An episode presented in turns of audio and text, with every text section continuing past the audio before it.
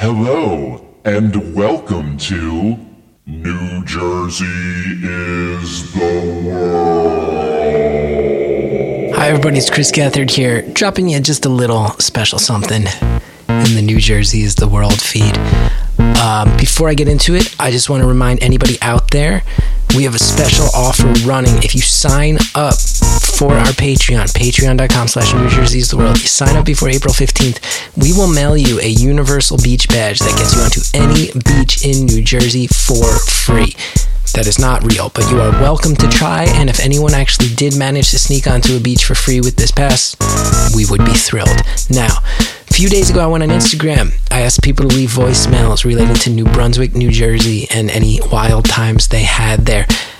Jersey people know we were instantly flooded with just extreme stories. It's just a town where things go down, and we're going to have a special New Brunswick episode coming down the pike on Patreon in a couple months, but we received a series of 3 voicemails from the same person who talked about living in a punk house. Now, anybody who knows New Brunswick knows there's these houses, they run punk shows in the basement.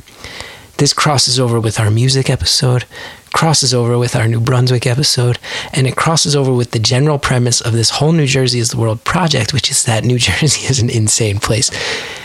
It's simply one person reading a text thread amongst their friends from this punk house world in response to when they saw my prompt go out. And it's 9 extraordinarily funny minutes.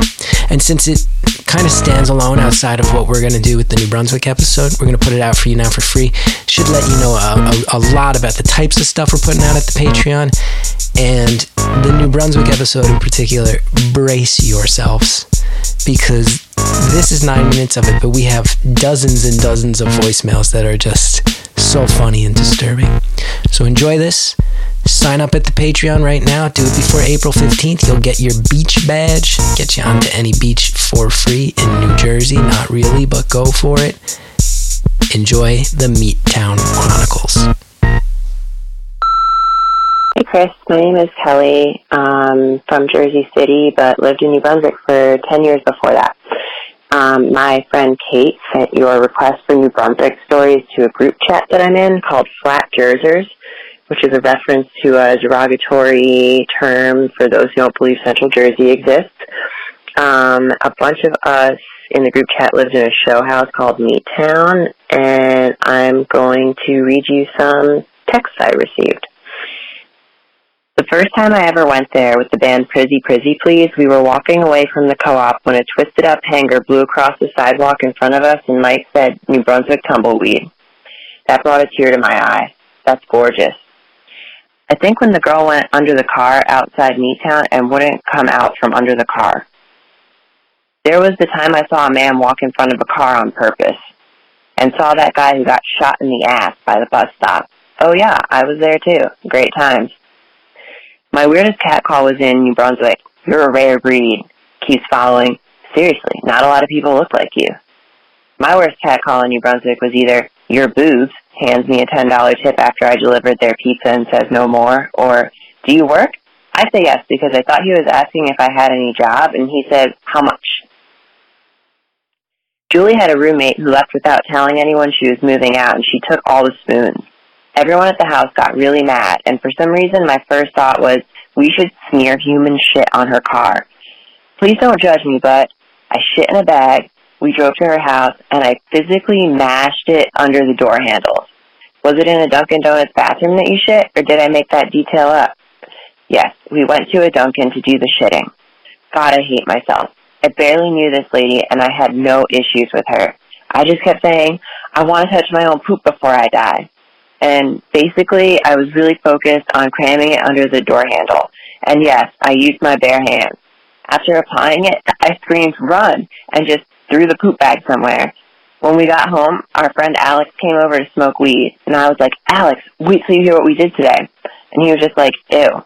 Turned around and left with the weed. I was devastated.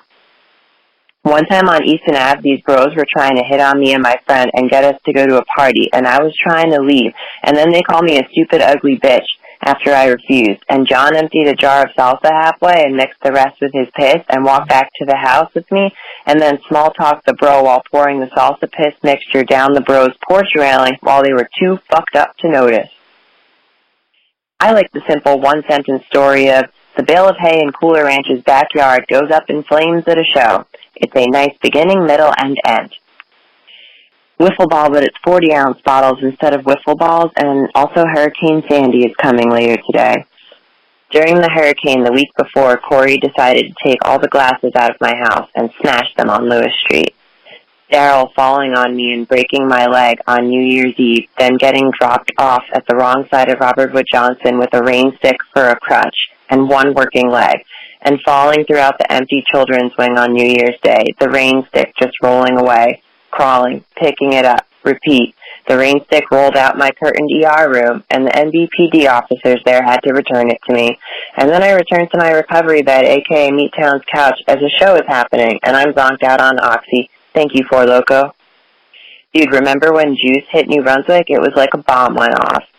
Once I drank juice to the point of profusely vomiting for hours in a leafless shrub in Nate's backyard on Route 18, and I gave this guy my number while vomiting because he wouldn't leave me alone. Then he internet bullied me on multiple platforms for years when I didn't call him back. The one about the taxi driving into the side of Meattown and Jimmy the landlord not believing my roommate when he called to tell him like 2 weeks into people moving into the house for the first time. When the cops came to bust up my Arrested Development birthday party because Rich decided to yell on the roof of the garage, and then Darla cried at the cops while sipping from a Capri Sun cooler, so they left without giving us a ticket, even though Kevin was trying to fight them. One time we turned off all the lights in the Meattown dining room and watched a guy roll pantsless in the intersection of Hartwell and Hamilton, and his friend had to pick him up and dress him like 5 times, but he kept taking his pants back off and screaming. I think he was on PCP. One time at like 2 a.m., I just saw someone open their front door and just pass out face first down all the stairs and just slide into the sidewalk. One time there was a show at the bike library. I think the Invincible Gods were playing, and I couldn't even get into the room. It was packed for some reason. The dude who ran the house had a balcony, but there was no handrail on it, and some drunk girl just fell flat onto the concrete right by my bike. Because I was an asshole/child, I was like, let's get out of here. People had already called 911. And when I was unlocking my bike, she asked me if she fell far. I said yes and left. OMG, one time Andy from Tata's tried to get Daryl, Dave, and I to purchase luxury vehicles for a pyramid scheme. Laughing, crying emoji. I just remembered when someone shat on the rim of the Meattown toilet at a show and Tim cleaned it. I only lived there for 1 summer, but when I think about that shower now, it makes me feel sick. I truly think the most ridiculous is the child's punk show that Jake threw in the wormhole basement, and all the concerned moms showing up at 4 p.m. to ask if this is where the punk show was. And then Corey got his belly button pierced in front of the kids lined up to use our bathroom. And a band called Nuclear Santa Claus played for an audience who believes in Santa. Those kids have PTSD. The time when half my roommates paid their rent by letting Robert Wood Johnson cut pieces of their skin off over a period of months. This one's in response to hearing Josh's voicemail. I might be the person they saw throwing up on their sweatshirt. I bet people threw up in their sweaters every day. I just remembered one night Corey and John and I were at Old Bay. Corey took his dick out and pissed in a pint glass and put it back on the bar. Then he climbed up the lattice garden they had in the patio and grabbed some tomatoes. Meanwhile, John vomited on himself and got kicked out, but Corey didn't get in any trouble. Then on the way home, Corey kept throwing himself into people's bushes, and John had to keep removing him. Corey pissing in a 40 and drinking his own pee inside Cinco while maintaining eye contact with me, getting dinner with my friend and his family.